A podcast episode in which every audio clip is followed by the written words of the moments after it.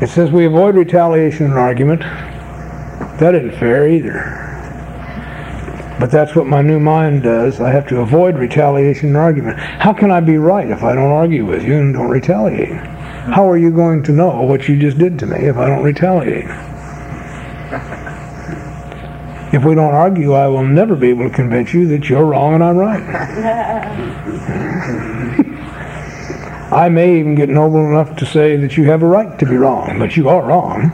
And I'll be glad to explain why, carefully, calmly. We avoid retaliation in argument. My whole image as a man is threatened by that, you know. If I'm buying into the trips that have been laid on me.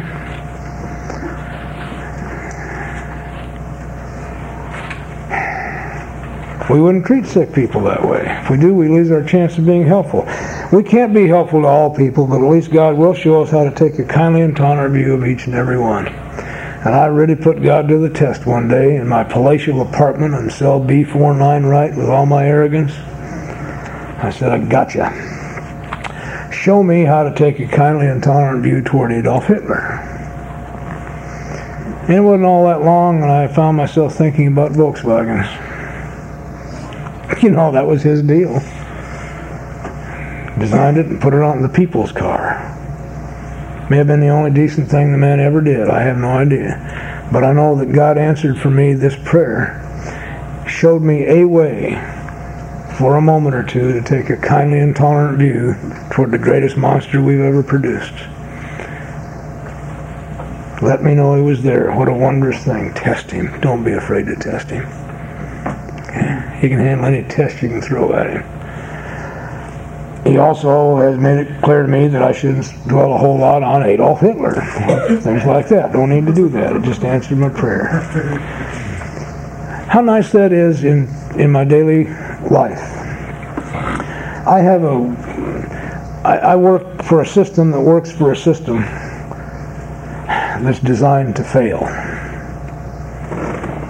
built right into the criminal justice system is the need to fail. And I work for a system that contracts with that system, which means that quite often people in other agencies that I need to have do something so I can get my job done don't get it done. And I get really pissed at that because you know whose butt gets chewed when it doesn't get done? Mine. My boss wants to know why it hasn't been done, and I can't say because she didn't do her job. All he wants to know is that I got to get my job done. and I was really angry with this person. And I did the inventory on it, and this is where I got free. God showed me how to take a kind of intolerant view toward this person. And it was real simple.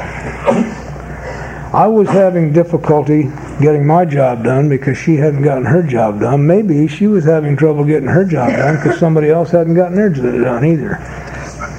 Okay, maybe so. I got the view that it wasn't being done to personally harass me. Isn't that how we always feel? You're doing this for me, just to hurt me. Baloney. She didn't give a damn whether I lived or died. She's harassed all the time. I got the view, and the view set me free, and I was able to clean it up and find ways around that roadblock. Okay.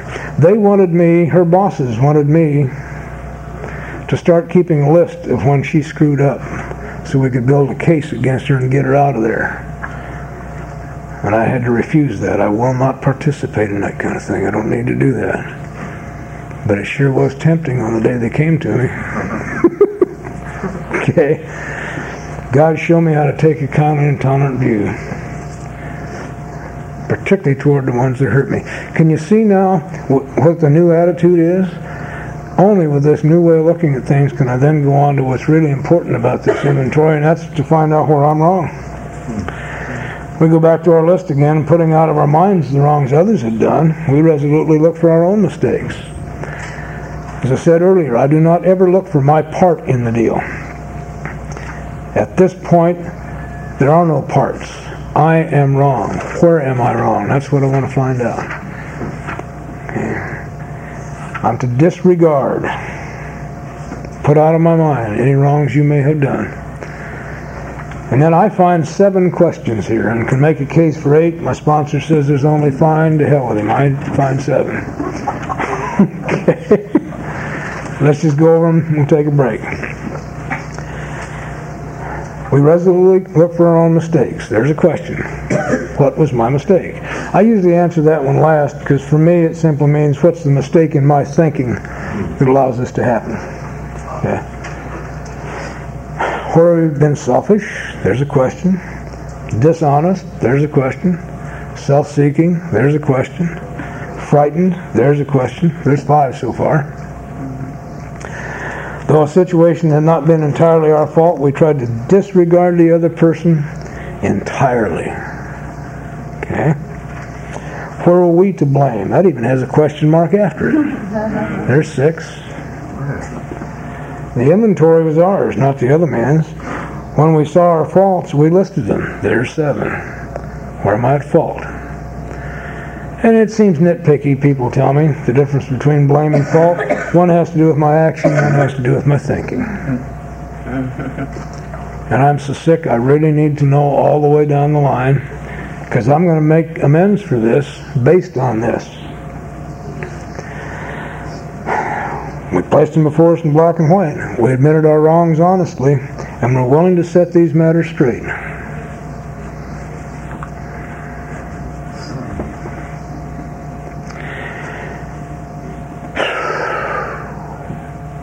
Having done this and fifth-stepped it, a remarkable thing happened. It began to happen when I wrote it concerning that federal narcotics agent. The truth was, I brought him to my house with a hand-engraved invitation. My actions made me his job. The guy that hired me to do the job, bringing that dope across, is the one that turned us in a couple months later. He was on my list also. That's a good reason to kill somebody from that world. Turned five of us in. And he set the deal up. In doing that inventory, I realized that I knew he'd do that. He was a snake to start with. I just figured I was slicker and faster and smarter and could beat the system. Couldn't even be mad at him. But I take a look and I stand ready today. I don't look for that federal agent, but I did him a terrible wrong. I put him in a position on one day of his life where he almost shot a four year old kid. Whew. My actions did that. What a terrible wrong I've done him. Mm-mm-mm. I still don't like him much. I haven't invited him to dinner. Wouldn't if I could find him. okay? Still a crappy way to make a living, but I put him in a position. I owe him at least the acknowledgement that I was wrong, and I really, really wish I hadn't done that to him. He's got to live with that, you know. He knows what he did. He almost shot a four-year-old, and he knows that. I did him wrong. What a wondrous thing. I'm free of that. If I ever meet him, if he ever shows up in my life, he and I'll talk about that. I'm free of it because I'm ready anytime. If I don't ever meet him, I can still clean up and set the matter straight because I've told you about it and I've told hundreds of other people about it. And I'm clean from it. But it's that that's that heavy here. That's all there is to resentment inventory. I get a new mind. I get a new look at life. Uh, time we getting? Okay. Uh oh. It's getting close to bedtime.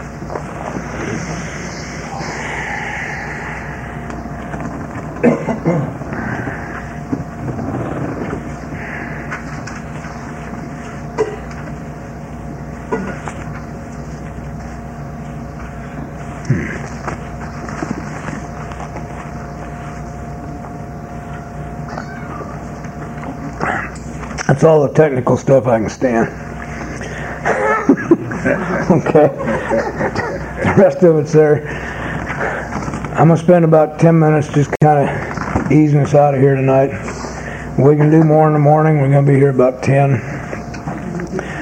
Uh, it's been interesting for me because this is all brand new way of doing something, and yet it's it's old at the same time. Having completed that inventory and the fear inventory, and that's a separate format I'd like to show you in the morning. It's bloody simple and it's surgical the way I was taught to do it. In essence, it simply says we put down what the fear is and ask ourselves why we had it, and then I get to look at what I'm trying to get out of the deal, where self-reliance is failing me, where I'm busy assigning you roles, gives me a great piece of news. I'm in the world to play the role God assigns. And so are you. And my fear has always been that you wouldn't play the role that I assign. I'm busy assigning roles to you and to me. One quick piece of fear inventory. I'll just give it to you quickly. It's one you all got. I was. Uh, this is one I wrote. I was afraid of being without money. I'm to ask myself why, and there were five more fears based on that. When I do fear inventory, the base fear, I'm afraid of being without money. Well, what'll happen if I'm without money? Well, my wife will leave me.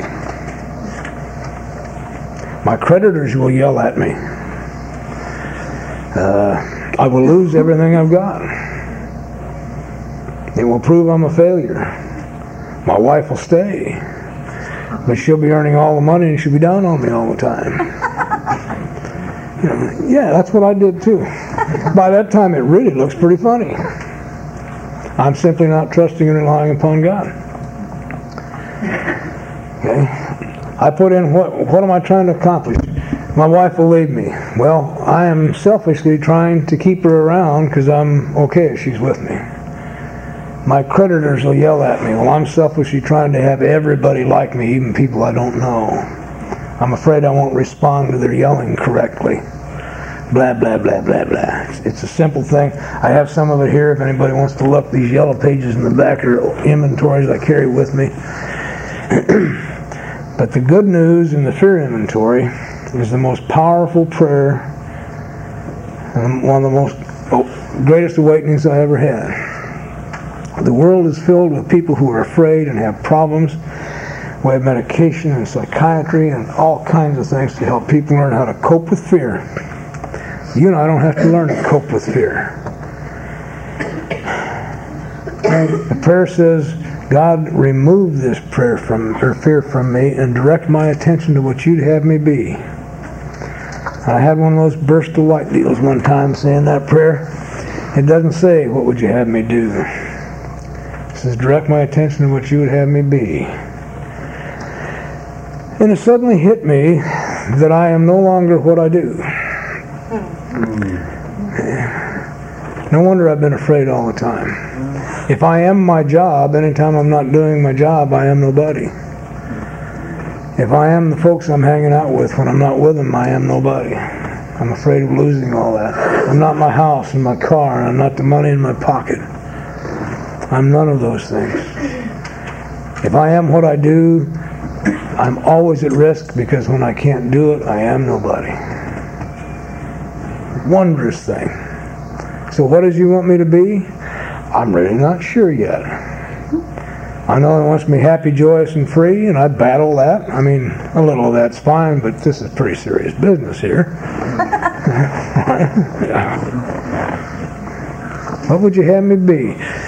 And it isn't what would you have me be that'll put me in the history books. We're not talking about a single event that makes me be somebody. What would you have me be today? I am told clearly what that is. Kind and tolerant in my view toward others, with a genuine tolerance for other people's ideas and opinions. Those are some of the things he'd like me to be. He would like me to be of maximum service to God and to my fellow man. That's what he'd like me to be. That's what it says anyway. And that's what my experience tells me works when I'm doing that. It seems to be right. That's what he'd like me to be. He wants me to be me, so my style is unique. I get along with almost everybody in AA, all the different factions, and there's a bunch of them. I don't have any problem with that. Everybody's got their own style. And it's just a matter of style, that's all it is. And I've got mine, and you've got yours. So let's have some fun with it. What would he have me be? Each day I'm going to find that out as he reveals through me what he'd have me be. When I was 40, he had me be something that I don't have the strength for today. He wants me to be something else today. I have been a father, I have been an uncle, and I, I are a grandpa. What, six times over now? Plus my other family. What would he have me be? He would have me be on time. It's one of the things I've learned. God would like me to be on time. Because that's the only time anything can happen is when you're on time.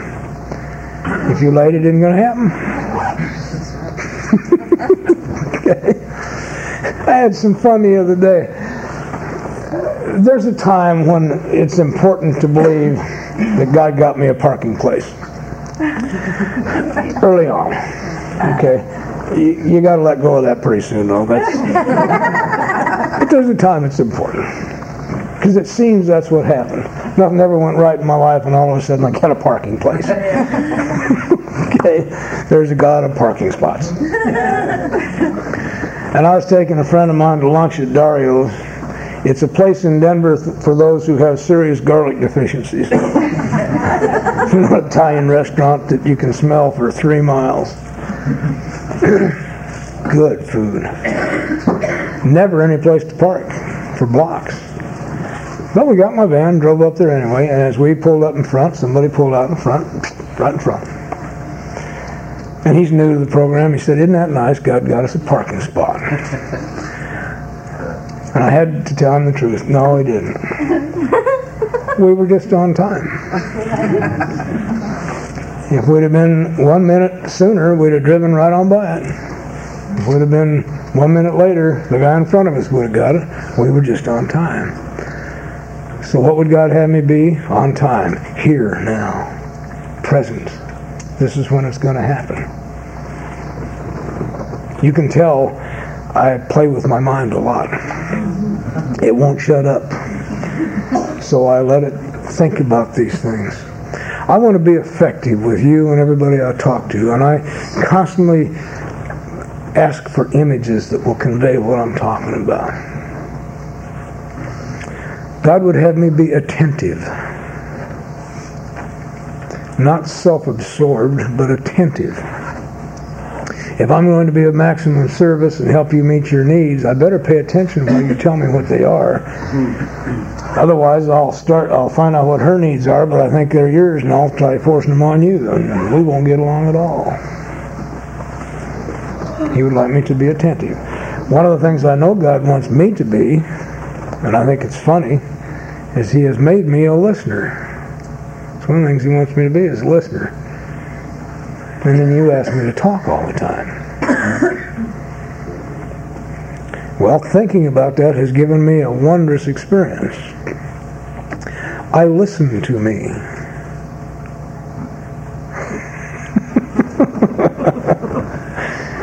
I'll try it sometime. Hear what you say. Listen to me. And I'm overwhelmed sometimes at the things that I hear myself say that I didn't know. Where did that come from? What a fun time that is. God would have me be patient.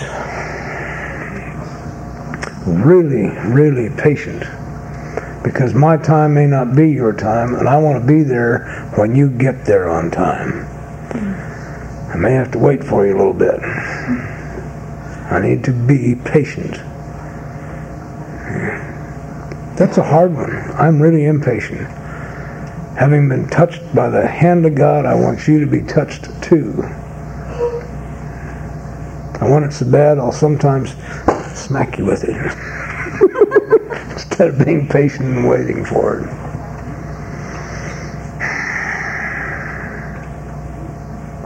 God would have me be loving. Really don't know the dimensions of that yet. It's too big for me.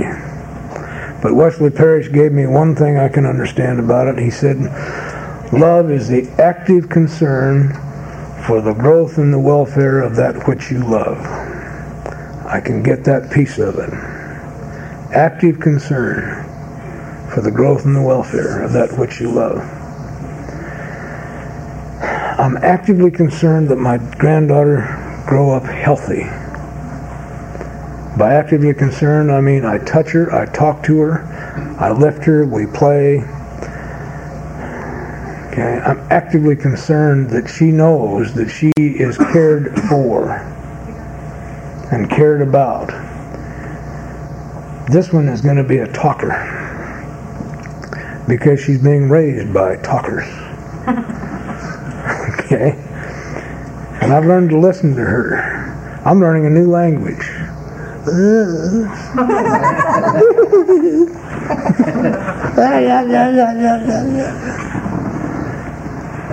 That's a she repeats some of those sounds. It's got to be a language of some sort.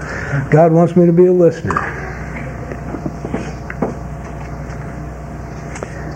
It's now 10 o'clock, and I think God wants me to be quiet.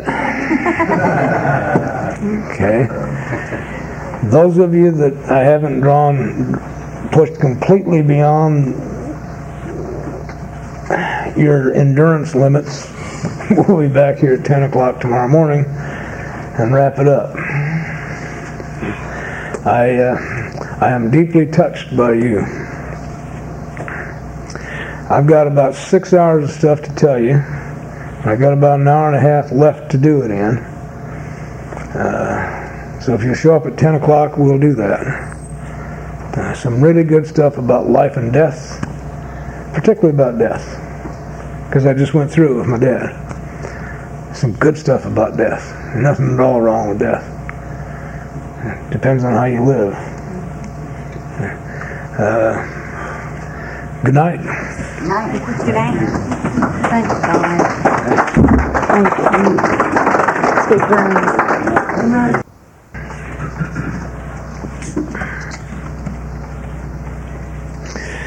The uh, I was able to do those first two inventories while I was contained. It was two years before I could do a sex inventory, mainly because I couldn't remember much. Most of my adult sex life had taken place in my head. True. Uh, it just took a while. There's some really sick things. I, uh, I ate Wyamine inhalers and shot speed and uh, some pretty sick stuff. And it just took a while for a healing to take place. So I could just take a look at it objectively because our sex inventory, if you'll notice, is a very objective, very clinical approach. We're not going to say right or wrong. We're going to say if you harmed anybody and precisely how did you harm people. It's a conduct inventory. So I learned to do it as a conduct inventory before I did it as a sex inventory. The questions are pertinent to business conduct, to my conduct at home, to any conduct that I'm involved in. These questions are pertinent to that. Am I arousing jealousy, suspicion, or bitterness? Am I being self-seeking, dishonest? It helps me examine all of that in terms of my conduct. and of course, my conduct always comes from my screwy thinking. when I finally got it done, it fit on a 3 by 5 card because it had mostly taken place in my head. Uh, I walked away amazed that I'd ever had children. Uh, more of an accident than anything else. That's not funny. Was real hmm. funny. There's a little twist here I want to pass on to you. It's a little different at this point and can be than the resentment inventory where you make a list and then you go through the, the spreadsheet. This says, whom had we hurt? And if you'll ask that question with a an open spiritual mind, the list will develop itself. It's just a little shift in what's going on. It makes me responsible and more of a participant in the examination I'm giving my life. Whom have I hurt? Bad question. If you ask that question having said the prayer and are now in a spiritual state of mind, you will get the answer. It asks another question. What should I have done instead? First time we're being asked to, to ask that. What should I have done instead? And that question always, the answer for me is always just about anything but what I did. What should I have done instead begins to set me on the path of reconstruction and developing a new view, both toward my sexual ideal or any other ideal. I, the, I deviate a little bit from the book only in that it talks specifically about sex here because when we first come here we need that specific. But this is so much broader than just sex. This is every relationship I have can be run through this test as a guide to my conduct. Okay? It's brutal. I have to become responsible for the fact that I know the difference between right and wrong. I'm just weak. okay? Just weak. We subject each relation to this test. Is it selfish or not? Shit. Of course it is. If I'm involved in it, of course it is. And with that knowledge, then I can modify my behavior and my attitude in such a way that maybe my selfishness can be part of the greater good. I've learned over the years practicing this in critical situations with people. There's three questions I ask myself. Okay? The first one is what do I want out of this? What is my personal agenda? I have one. I better know what it is. It's not a moral judgment. What do I want out of this? At my very best, I want something. I want to feel good. I want to be recognized, whatever it is. What do I want out of this? the second one is a mean question. Is it possible that I could be wrong? Oh, of course it is. This puts me in a frame of mind of being willing to listen to you. I could be wrong. It's pretty doubtful, but I could be. At least I will listen to you. Human relationships are about negotiation most of the time. It's just an observation. We each want something, and we negotiate so that we can both come out winners. If we're smart. If we're stupid, I want to win, I want you to lose or I want you to win so I can lose, because I learned in World War II who really won World War II. what kind of a car do you drive? what kind of a TV set? Who made that one? Who owns downtown Dallas? okay. Anyway, we subjected each relation to this test. Was it selfish or not? Okay. We ask God to mold our ideals and help us live up to them. Help me with this. What a great prayer. I recognize that I am selfish and I will probably do something wrong without some guidance. Help me mold this relationship. Now, one of the things that comes out of that, in the old days, everybody had to love me and I had to participate in everything, blah, blah, blah, you know, busy, busy, busy, people pleasing. The fact is today that there are people that I like to go fishing with. And there are people that I like to go bowling with. And I've learned not to take my bowling partner fishing. It doesn't work.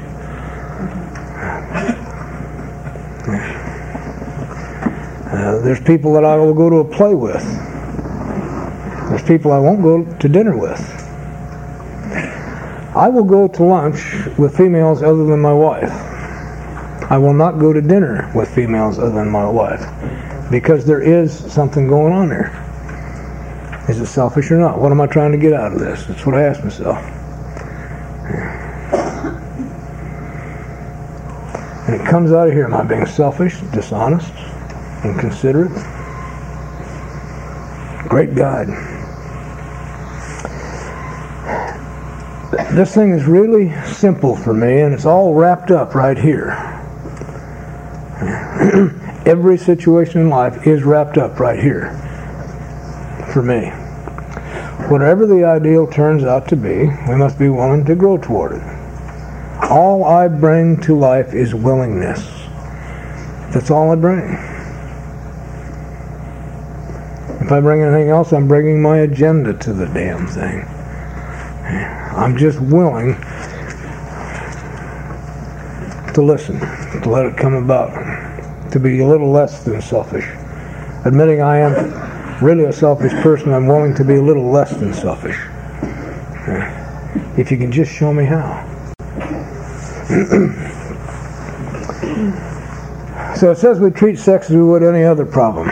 I'm going to take the word sex out and read that. We treat any problem this way.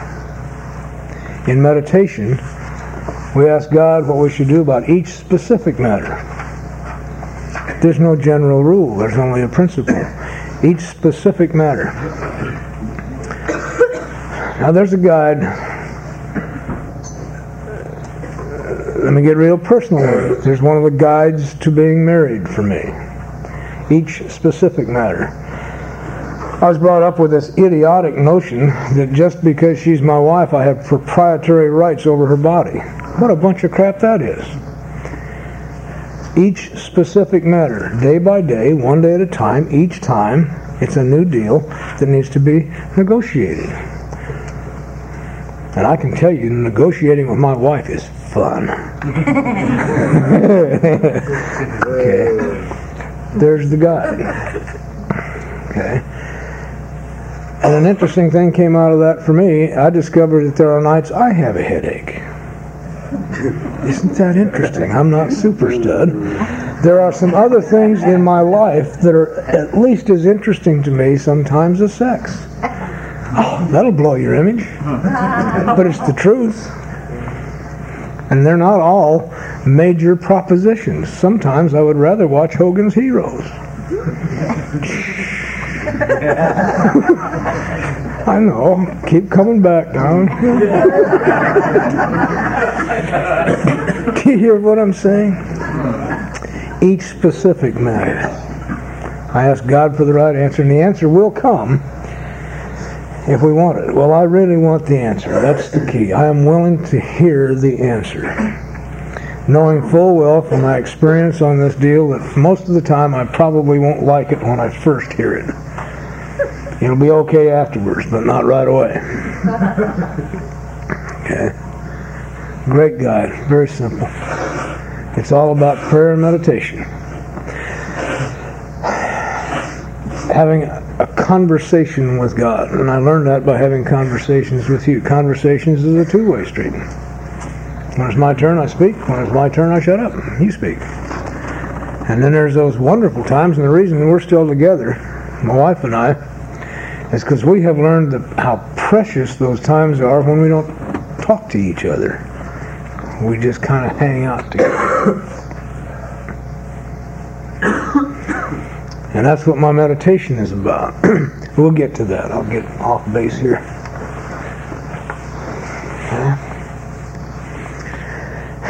The principles of life are settled here for me if I will only listen.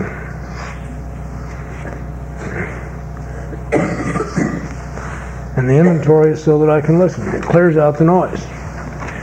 If I'm not focused on what I should be getting and what I am afraid I won't get and what I'm afraid you'll get and blah, blah, blah, then I can hear.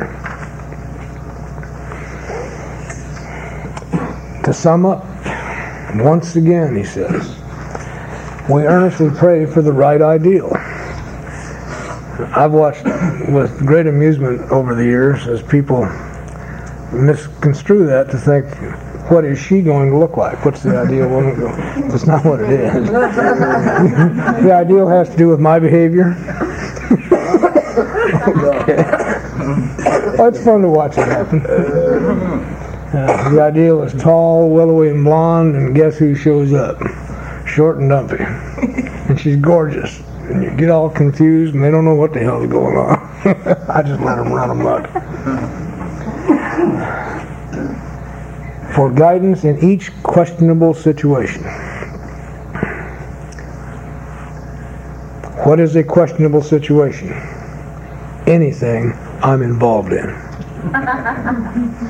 It's easier that way.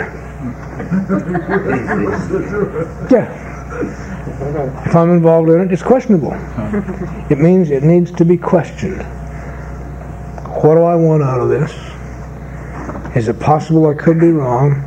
And that third key question How will this affect other people if I go do this? Or variations on that theme. Is it important enough to do? But mainly, what will be the effect on those around me if I pursue this course of action? That's a great question because I seldom ever have an answer to it, and because I don't have an answer, I usually slow down. And once I slow down, then I can begin to hear again and get to guidance. Simple stuff. Those are the street terms for what's coming out of this book. In each questionable situation, I ask God for guidance. Isn't it silly to go to someone for advice and then not listen to them? Is that silly? We do that in prayer all the time, you know. God, show me what to do. Be back later. I'm gone. I gotta sit still long enough to hear the answer. Uh, let me get real practical about it. As a result of a number of things, what was it, a couple years ago, I had ballooned up to 215 pounds. And I'd tried dieting and eating right and all, you know, all the disciplines, they don't work. Uh, I feel deprived. Where's mine? It just doesn't work. And I I got smart one morning. And uh, in my morning visit with God, said, look, I'm uncomfortable. This isn't good and it isn't healthy. Would you please just show me how, teach me how to eat in such a way that I can get to whatever weight you think I ought to be at. Because I always had targets. And I went to work and I had some kind of trash rolls with me and offered one to my boss. He said, No, I'm not doing that this week. I'm on the soup. Said, What are you talking about? Oh, he showed me that cabbage soup regimen that St. Thomas Hospital has for heart patients who are about to have surgery and need to lose some weight quickly and healthily. I'm not an idiot. I've been here a while. I had just asked for direction. I just got it. The next guy I met gave me the direction. So I started the soup. It makes my family crazy. Cabbage soup stinks. But I lost 30 pounds and kept it off. I've been down to Louisiana twice in the last month and a half, and I put 10 on back on. but the point is, I asked for direction, and I brought with it a willingness. From that, from the moment I asked the prayer for of direction, I stay aware because I know it's coming. I expect God to answer. That's the deal He and I made at the very beginning. His care and protection. He will give me guidance. If I ask for it, I expect it. What He expects is for me to listen. No big deal, but it's that practical. I met her through prayer. I had finally gotten through adolescence. I was 42 or 43 years old. finally made it. I lived at the base of a 14,000 foot mountain, Mount Princeton in Colorado. The Arkansas River was my front yard about a half a mile away. Uh, I worked six hours a day at the reformatory, doing what I loved, working with inmates. Had two teenage boys, an old black dog, and a white Siamese cat, and my life was really pretty good. We went fishing when we pleased, and we just kind of did what we pleased. We were as close to barbarians as you can get and not get locked up in this country. And I clearly said to God one morning, thank you very much. I'm really satisfied. I don't care if there's ever another woman in my life, but I will do whatever you have in mind.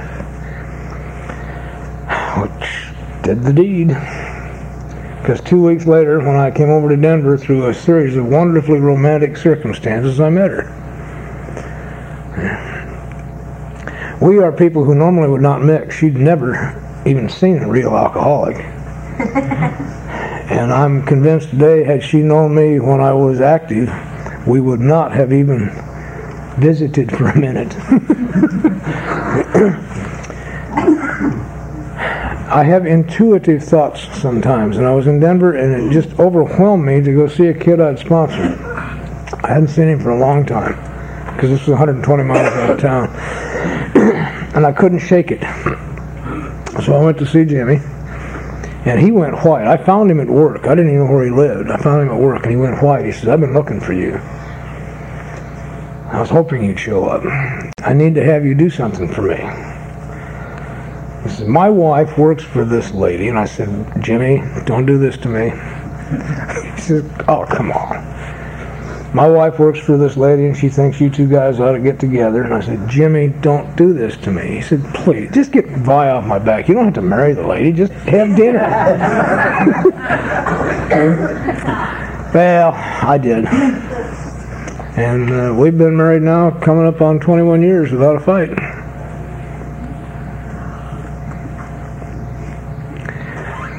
The prayer was, I'm satisfied as I am, but whatever you have in mind is better than what I have in mind. Yeah. And it wasn't an easy choice. For the first time in my life, I made a conscious, well thought out decision. Being in love wasn't enough. It was good, but it wasn't enough.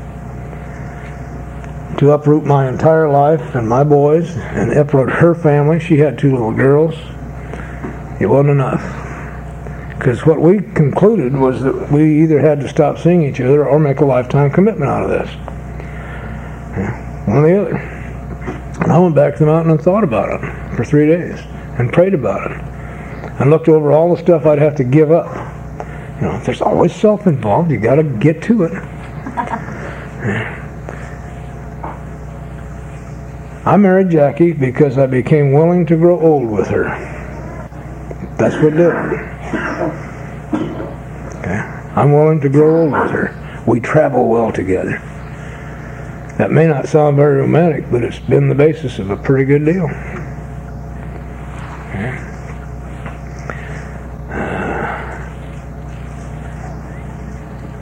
our home is God centered. And it's no big deal. It's not full of ritual. Well, it is right now because our daughter is a young Catholic and she does this kind of thing all the time. I don't know what's going on. But it's all right. In fact, it's fun to watch the grandson because when we say grace at dinner, they're all doing this, and I don't. I just, it's not part of my ritual. I pray with them. And I, every night I watch him. He's watching me. He's trying to figure out how come I'm not doing that. I seem to be doing everything else. Why am I not doing that? And I'm not going to say a word. Just let him figure it out. And someday he'll ask me. And I'll have to tell him the truth. I don't know. I just don't do that. I guess.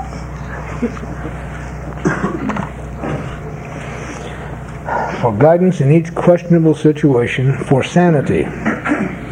I can pray for sanity. I pray very specifically for things. And I have to ask myself, well, what does that mean to me? Well, the definition in the book Alcoholics Anonymous is the one I use. It's simpler. Insanity is defined as lack of proportion and the ability to think straight. So it's defined in the story about the car salesman named Jim. So we call this plain insanity. How could such lack of proportion and the ability to think straight be called anything else? So the only reference I have for sanity is that there will be proportion and I'll be able to think straight. So that's what I pray for. Serenity is one thought at a time.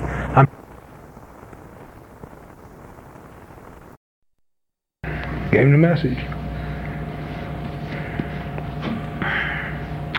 Established on such a footing, we became less and less interested in ourselves. Does that happen to you? It's scary, isn't it? Was for me. For somebody who's totally self-centered, to somebody be interested in somebody else is a little frightening. My God, if I don't carry me 24 hours a day, who's going to? Now, you may be interesting, but I'm far more interesting.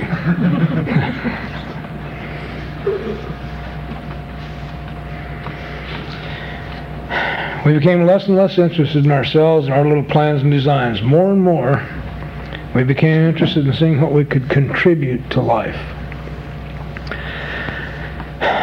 I remember the pain of really believing that nobody'd let me help them, that nobody would let me love them. It didn't matter that I wasn't loved. I hurt because nobody would let me love them, it seemed. That nobody let me help them, it seemed. That I had nothing to contribute, that I was useless. That's a terrible time.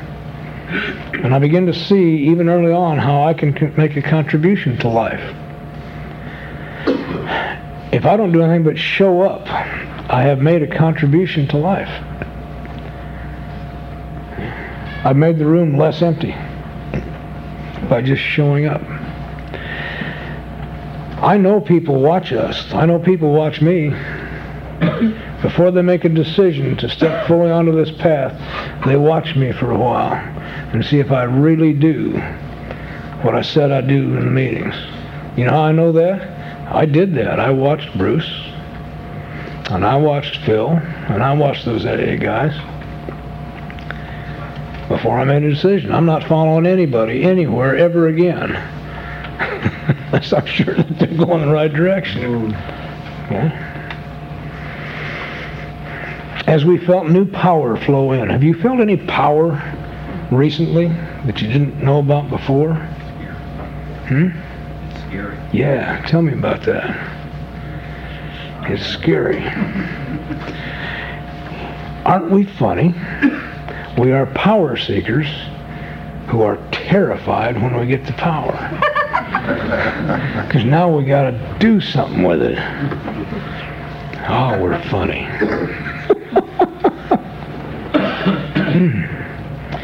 As we felt new power flow in, as we enjoyed peace of mind, and that's taken on a new meaning for me. I used to think that means I will finally have some. I finally realized it means just what it says. I don't know how to enjoy peace of mind. I don't like it. When it gets quiet, there's something inside my head that says, well, now we better do something here. Stir something up. This is too quiet. There's something wrong here. Blah, blah, blah, blah. do you do that, Norma Jean? Yeah, yeah. I've learned to enjoy peace of mind. Most of my mornings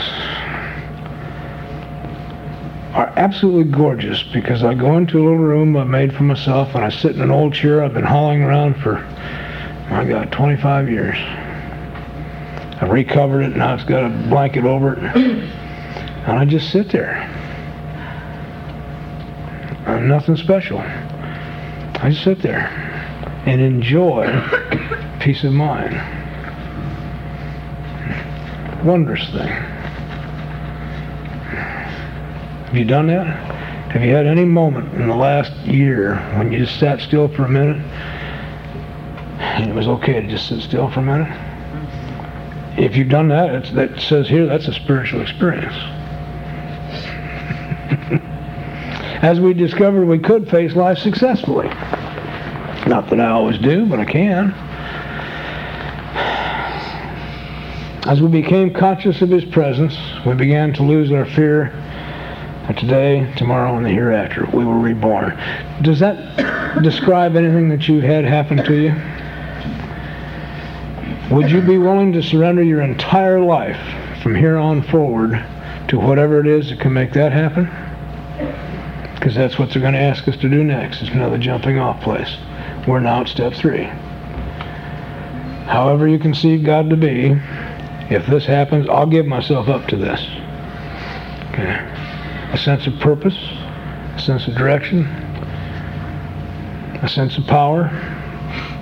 Just enough. I don't want to run the universe. I don't even want to run my house. I just want to have that sense that if I'm called on, I can come to the line with it. Okay, I'll be there.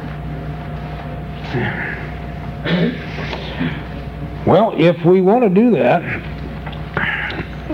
this is now step three, and suggest a prayer. Now, let me give you a view before we say the prayer.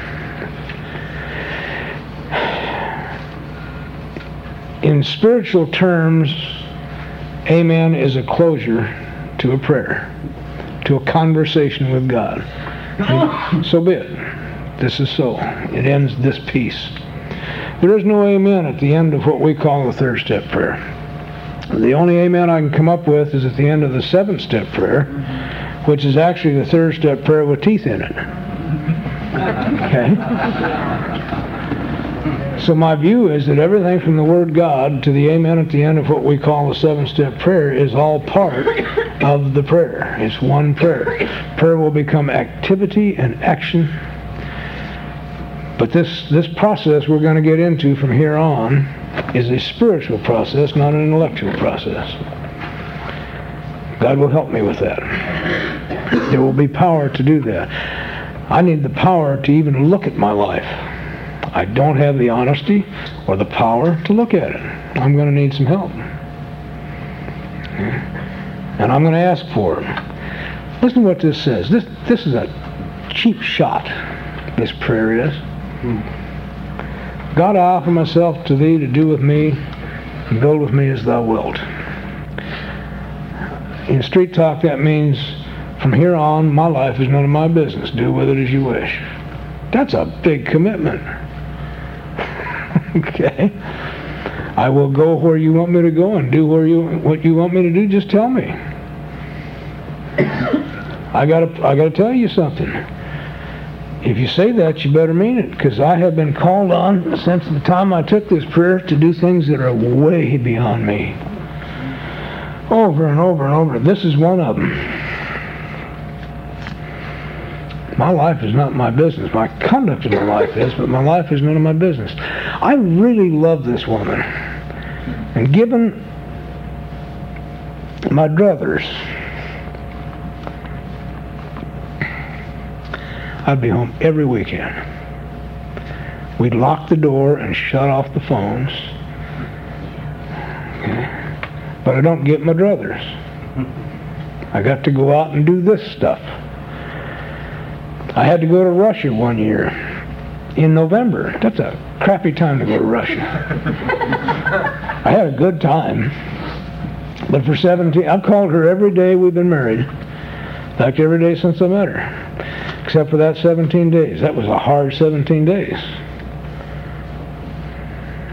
I'm really glad I got to go. But it's because I said this prayer.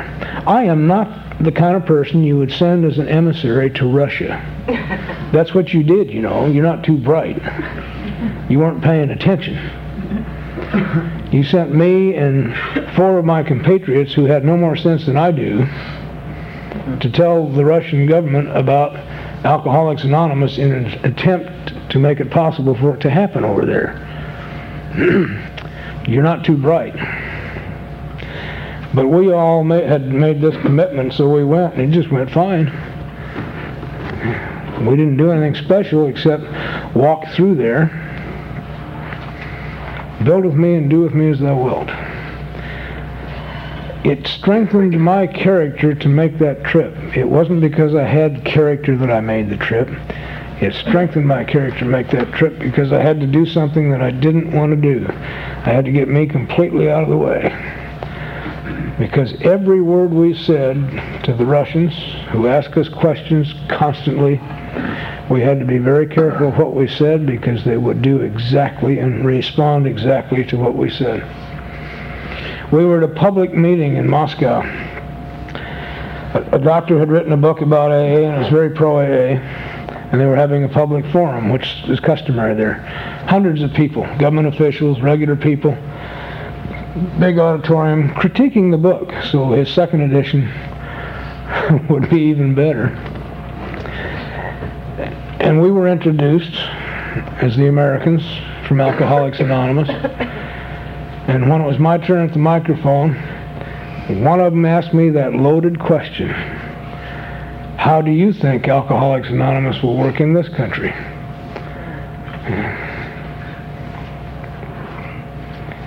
That's really scary question, or could be. I was here. You put the words in my mouth, and I heard myself say, I have no idea. I've only been here for 13 days. It would be presumptuous of me to even comment on how it would work. And I started to clap. I became aware of the danger I'd been in. Any other answer would have shut him down. What a glorious thing is to be led like that. Then I was able to explain to them, well, I don't know. It has worked quite well in 144 other countries. That's the kind of direction you get if you make this. But if you make this commitment, that's the kind of stuff you're going to have to go do. do you know where we really get it? Someone will come into my life and say to me, I can't stop drinking. How do you do it? And they want to know right now, what do I have to do now to not take a drink right now? I have to pray about that. Build with me and do with me as thou wilt. Okay? Relieve me of the bondage of self, and I may better do thy will. That's mean. It doesn't say relieve me of the bondage of self so that I get to feel better.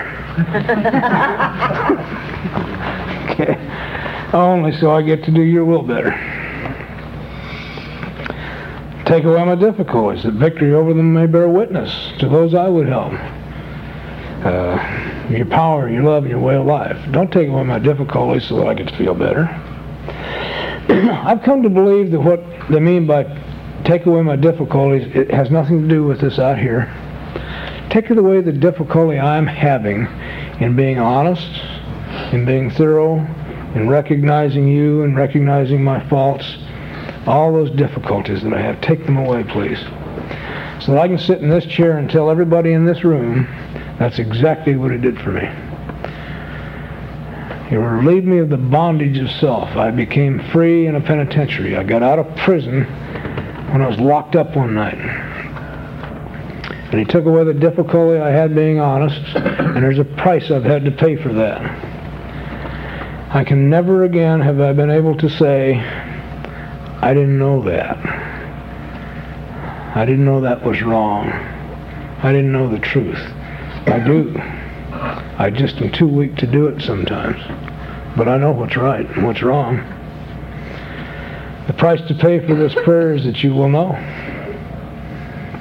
The truth will set you free, but it'll kick your butt along the way. Uh-huh. okay. But it's worth the price. I had to go, my little, my baby daughter, she's still my baby daughter, did something one time that really pissed me off. I won't go into the whole story. Jackie remembers it. She and Kelly were having a little argument, and I didn't like the way it was going.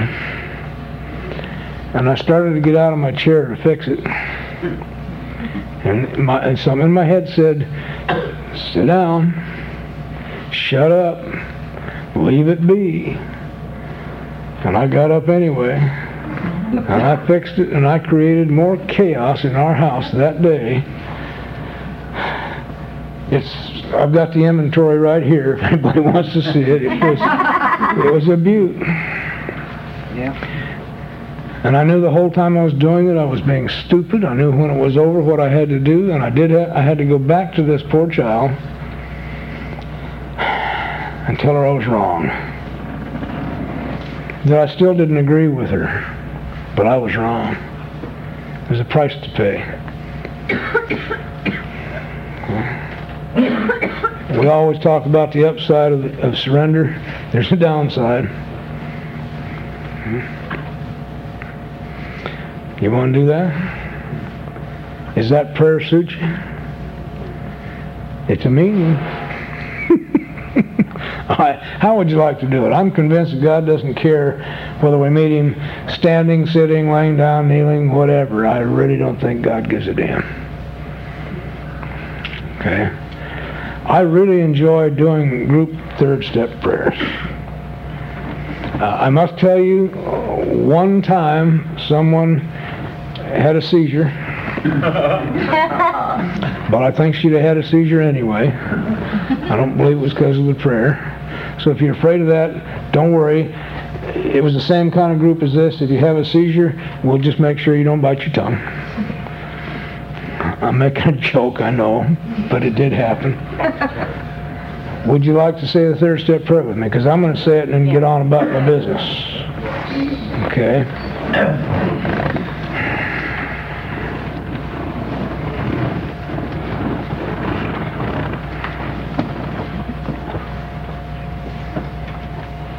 God, I offer myself to Thee to build with me and to deal with me thou wilt. Relieve me of the bondage of self, that I may better do thy will. Take away my difficulties, that victory over them may bear witness to those I would help, and thy power, thy love, and thy way of life. May I do thy will always. Okay.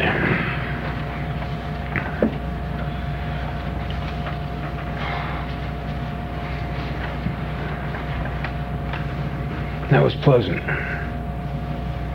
My experience of God has always been pleasant. I hope you had a pleasant experience too.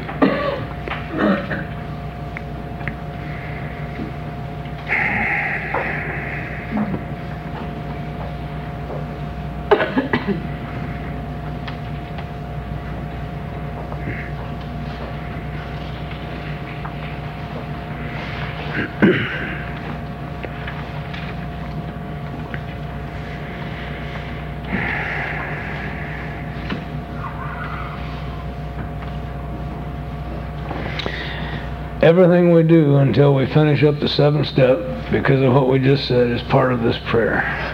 Everything we do. Events are going to occur in my life from this moment on and for until I get through this little house cleaning process. Every bit of it will be applicable to what we call inventory, to house cleaning. Do you like what just happened to you? Just that sense of, of presence. That's all there is here. it's not going to get any better. Okay. No great mountaintop stuff. There will be moments of great elation, but this is what it's about. It's about being still enough for me to hear the voice of God. In my experience, God has never, ever yelled at me. Never. It's a very gentle, quiet voice, and I must be still or I won't hear it. Whether it comes through your mouths or in that special way he has of talking within me, I won't hear it unless I'm quiet. And all the inventory is, is an effort to clear away the stuff that's making noise in my head. The resentment, the fear, the guilt, the anger, the self-centeredness, the where's mine, is cleared out. So my mind's quiet. Uh, so it says next we launch on a course of vigorous action. The first step of which is a because uh, this will have little permanent effect unless we at once follow it by a strenuous effort to face and be rid of the things that have been blocking us. We're not going to write all that inventory tonight. But I can say from my experience, if you do it the way the big book suggests, and I'm going to show you a couple of things I do, you're already inventory expert, so I won't take much time with it. For most people, there's, there's three formats here. There's a format for resentments. There's a completely different format to examine fear. There's a completely different format to examine conduct, starting with sexual conduct. But it's good for all conduct. There's approximately, roughly for most people, about 8 to 10 hours of actual work involved in the resentment piece. Okay? Unless you just have to go insane and have 2,500 names, in which case, find another sponsor. I ain't listening to that. okay. Be thorough, but don't be insane. Quite often, that list of names that comes up is the same person with 20 names. And I expect you to write every one of them down. I only want to hear about a couple of them. You got to go clean them all up. I don't need to listen to it. Unless you need to tell me all of them. I had one kid do his fifth step, and after 10 straight hours, he was like you, Bill. He had one of those minds. I was literally dying. He just sucked the juice right out of me. And I said, I'm dying. We got to quit. He said, no, no, no, no. so I climbed up on his bed and went to sleep. I woke up about two hours later, and he was still talking. His 10 step. One time I came home and there was a 10 minute 10 step on my answering device. He didn't care who was on the other end. anyway. I use what I call a checklist method simply because it works. I take it a little at a time because this is a delicate area and my mind is subject to get deliberately confuse the issue. My ego really will kick in at this point and do its best to create trouble. So I do a little checklist thing, which simply means as we go through the direction book, and by the way, to my knowledge, this is the only place where there are specific directions on how to do it. We have a lot of good philosophical books written about this, but this is where the directions are for me. Sentence by sentence, it takes me through the process. And it was written this way because Bill knew that somewhere along the way, as much as we depend on each other face to face, there's going to be somebody with just the book. And they need to be able to get the same results. And so you can do this with just the book. We're lucky. We don't have to. Being convinced that self manifested in various ways is what has defeated us, we consider its common manifestations. Are we de- convinced that self manifested in various ways is what's defeated us? Simplifies the deal. I don't have to look for any complex Freudian things. What's wrong with me is self. Resentment is the number one offender. It kills more alcoholics than anything else. From it stem all forms of spiritual disease. Big piece of information there. Did you catch it? Mm-hmm. Resentment is not a mental or emotional problem. Resentment is a spiritual disease. It must be the granddaddy of all of them because it says from it stem all forms of spiritual disease. And I got to ask myself, what does that mean to me? Well, it means a couple things. If I resent you, you own me. You can be dead, you can be in another town, it doesn't make any difference. You're in my head and you are running my life. You own me. And I do not want to be owned by the kind of people that piss me off. Okay, ever again, by anybody. The second thing is that resentment separates me. And isn't that what they're trying to tell us is our problem? A sense of separation.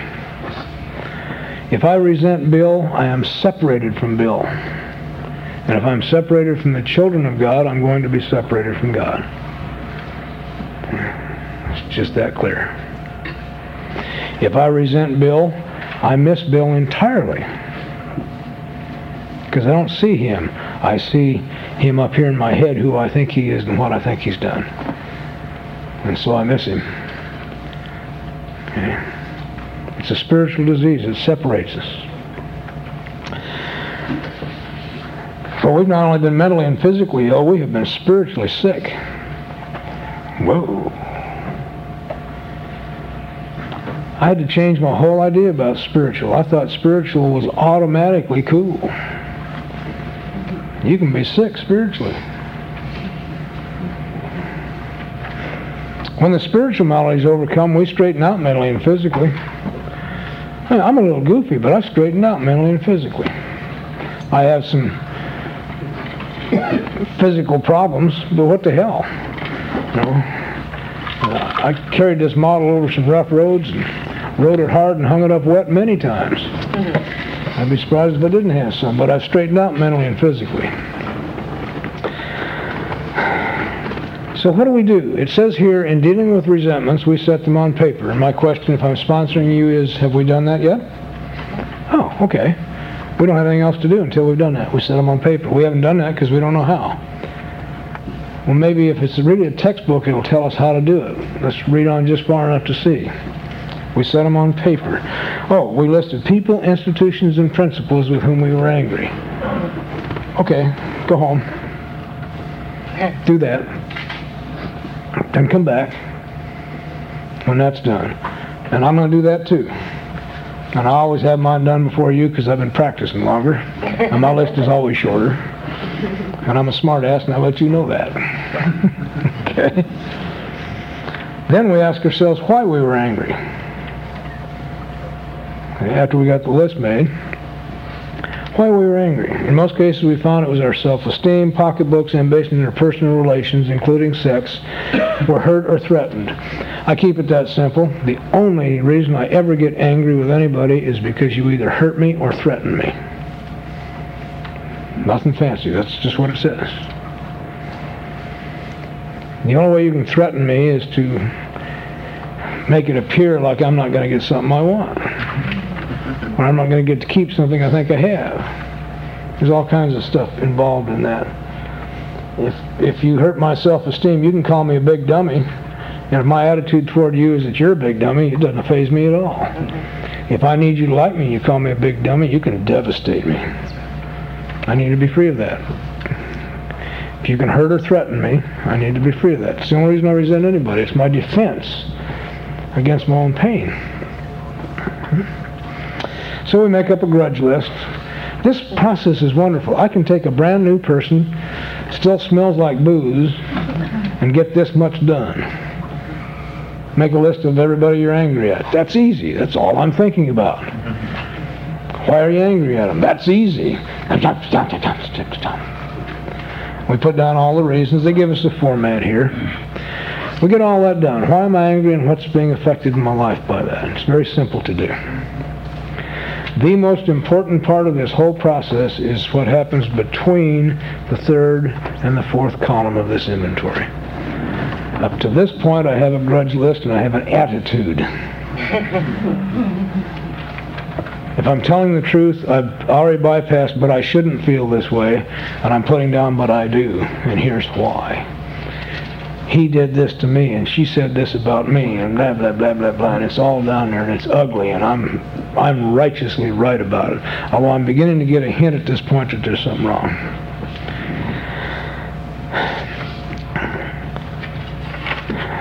This is so important. I know you've read it. Do you mind if I read it? Because I love to hear it. So we went back through our lives. There's the direction. I start from today with Bill and I move on back to Uncle Louie as far back as my memory will carry me with that. When it stops working, stop writing. Clear some of the crap away, and pretty soon Aunt Millie will show up too. You got plenty of time the rest of your life to write the stuff you missed the first time. My first inventory was a lie anyway. I didn't do it this way. I dashed off and spent two hours writing out a catalog of some of the worst things I'd ever done. I went back to my sponsor with it. Two hours I took. From the time he said, God will reveal himself to you as you reveal yourself to you, I was back two hours later with this list of stuff I'd done. He looked at it and he said, that's garbage. You wrote that to impress me. Get away from me. Told me the truth. I took my first fist step with somebody else because I am an alcoholic and I am self-willed. and I spent two hours being scrupulously honest. By God, somebody was going to listen. And I awakened spiritually in that lie. Because I'd tell this guy something I'd done, and he would say to me, well, that wasn't that bad. And I'd tell him something else, and he'd say, well, that wasn't that bad. And I awakened to the fact that there's something wrong here because some of this was that bad. But I had picked somebody who would tell me what I wanted to hear so I wouldn't have to do anything about it. And if I didn't stop that immediately, I was going to die an ugly death. Meaning I'd have to live an ugly life for a while first. And so I went back to it. So we get it done this way. My first real inventory was pretty shabby. I didn't have much memory left.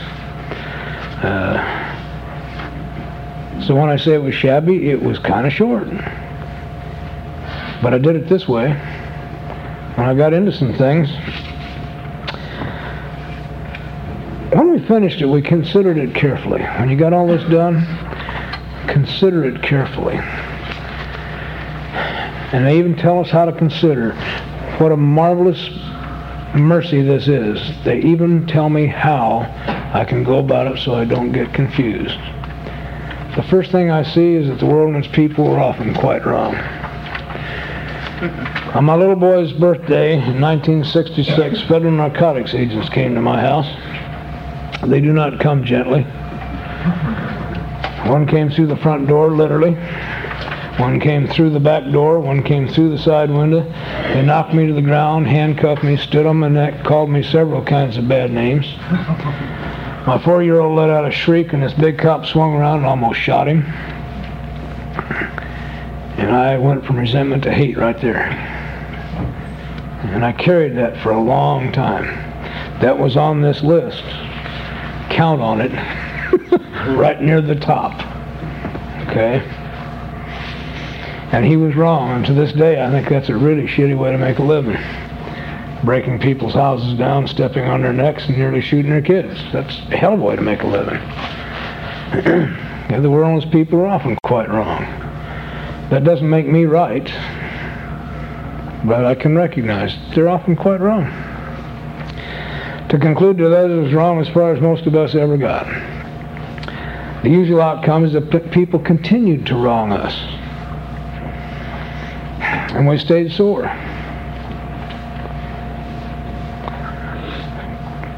It just this moment occurred to me, because I'm a word mechanic, another dimension of the word sore. He's talking about being sore and angry. Uh, a sore is a very painful lesion. okay. Resentment is a very painful lesion on my soul, I expect. Okay. Anyway, that just went through my mind. Sometimes it was remorse, and then we were sore at ourselves. It's plain that a life which includes deep resentment leads only to futility and unhappiness. Remember Silkworth talked about us getting a brand new mind? Here it is. And here's what the new mind thinks like. The old mind thinks that son of a bitch broke into my house and nearly shot my son. I hate him. Shame on him. The new mind says it's plain that a life that includes this kind of thinking, this kind of deep resentment, can lead only to futility and unhappiness. Well, that's pretty clear. It was to me. I was in my second penitentiary, and he was still loose on the street. I wasn't getting too far with this kind of a deal, this kind of hate. To the precise extent we permit these, do we squander the hours that might have been worthwhile? And I love the word squander deliberate waste. You can accidentally waste something, but squandering it means you know its value and you trash it anyway.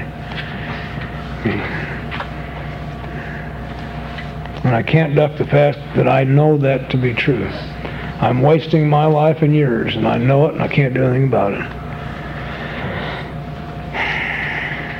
But with the alcoholic, whose hope is the maintenance and growth of a spiritual experience, this business of resentment is infinitely grave. We find it's fatal. For when harboring such feelings, we shut ourselves off from the sunlight of the Spirit. The insanity of alcohol returns when we drink again, and with us to drink is to die. The new mind has to understand if we're to live, we have to be free of anger. That just doesn't seem fair, does it?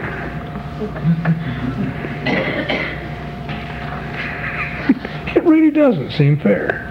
Everybody else gets to be angry. if I'm going to live, I got to be free of it. It doesn't mean I won't get angry. It means I better get free of it pretty damn quick. I cannot nurse anger. It's too strong a power. It'll shut me off from the power I need. Do you like righteous anger? I do. well, not too long ago, I, I had a piece of that, and I just deliberately stayed pissed for three days before I wrote inventory because it felt so good. I just wanted to get every little piece out of it that I could. I had to stay away from nice people because I had to look like I wasn't angry, but I just let it steam. It was so good, and I really was right. Eventually, I had to let it go. The grouch and the brainstorm are not for us. I love the grouch and the brainstorm.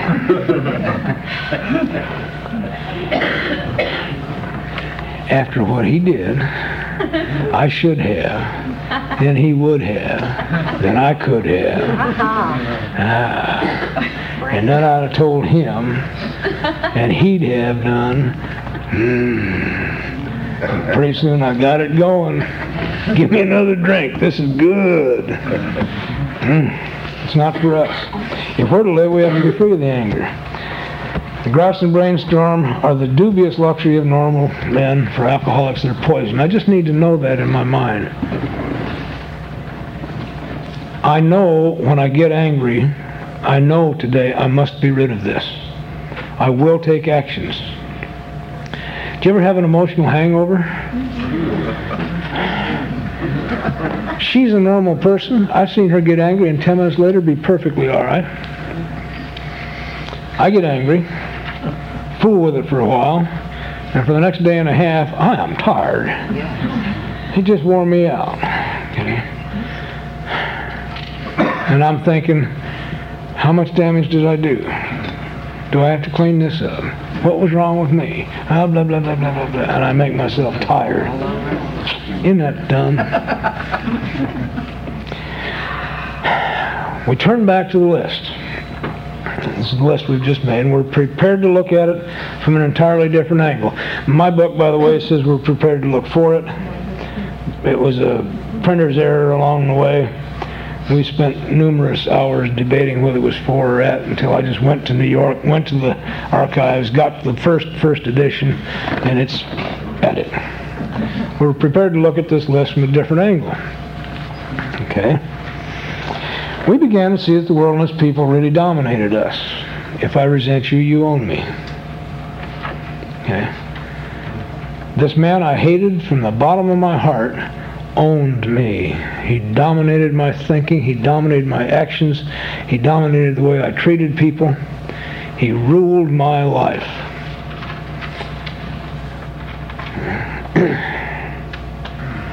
the wrongdoing of others, fancied or real, had the power to actually kill. And like an idiot, I should have known by now, but I didn't. I went to Bruce and asked him, how will I know whether it's fancied or real? He said, if you are involved in it, it's fancied. and Kim put words on what that meant for me. The minute I recall what that cop did to me and my kids, it was not what that cop did at all. It's my emotional flap going on over about what that cop did. It's fancied. It's colored by all the times I got. You know, I even came up with a plan to get it. Wonderful alcoholic plan. I found out where he lived. I began to stalk him. Jesus, how stupid can you get? He's got a gun and knows how to use it and has already demonstrated he's quite willing. But I'm stalking him in my head and I know where he lives. And I had a plan. I I was one of Owsley's runners out of Berkeley in the 60s. We had some liquid acid that would put you away for weeks. And I know about acid. It was discovered because it got on a scientist's hand and went right straight into the bloodstream. You don't even have to swallow it. You just have to get it on you. And death was too good for this guy. I mean, I was insane. I was going to get five double O caps of liquid acid and tape them to my hand, find him, and shake his hand and forgive him, and send him to the moon it didn't occur to me that we're going to get a little on me too. no, stupid. I don't have any problem at all considering how dangerous resentment is to me. I actually did that. I didn't find him, but I was on the way to finding him. Resentment is a killer for me. Bad news. Fancy to real has the power to actually kill. So if I'm involved in it in my head, it's already fancied. Just don't even worry about it. How can we escape? We saw these resentments must be mastered, but how? We couldn't wish them away any more than alcohol. This is our course. We realized the people who wronged us were perhaps spiritually sick. That they, like, though we did not like their symptoms and the way these disturbed us, they, like ourselves, were sick too. Whole new way of thinking. What does that mean to me? What does spiritually sick mean to me? It means I'm separated from God. I'm separated from my power source. And when I feel separated, I behave badly. So all that means is if I can take a look at you as perhaps being separated from your source, no wonder you're behaving the way you are. You're scared as I am. You feel disenfranchised like I do. No wonder you're behaving that way. And I don't get the luxury of saying that sick son bitch. I got to say, perhaps, like myself, this person is behaving this way because they don't have any choice either. It's a whole new way of thinking. Spiritual leaders for centuries have tried to teach us if you have anything against your brother, if you're angry with your brother, you got to get it cleaned up first because you can't get in the temple carrying it with you and the temple's within. Same deal. Forgiveness. I must give forth without reservation. Okay. To clean it up. They, like myself, are perhaps spiritually sick. A whole way of looking at it. We ask God to help us show them the same tolerance, pity, and patience we cheerfully grant a sick friend. At that time, I did not grant sick people patience, tolerance, and pity. They scared me. I had to have a script for everything in life so you'd like me. I did it so I could do it right. And there's only one script for visiting with sick people. Is there something I can do for you? And that scared me. I was afraid you might have something for me to do. Empty my bedpan. Stay here for a while with me and read out loud to me. My God, I got things to do and people to see.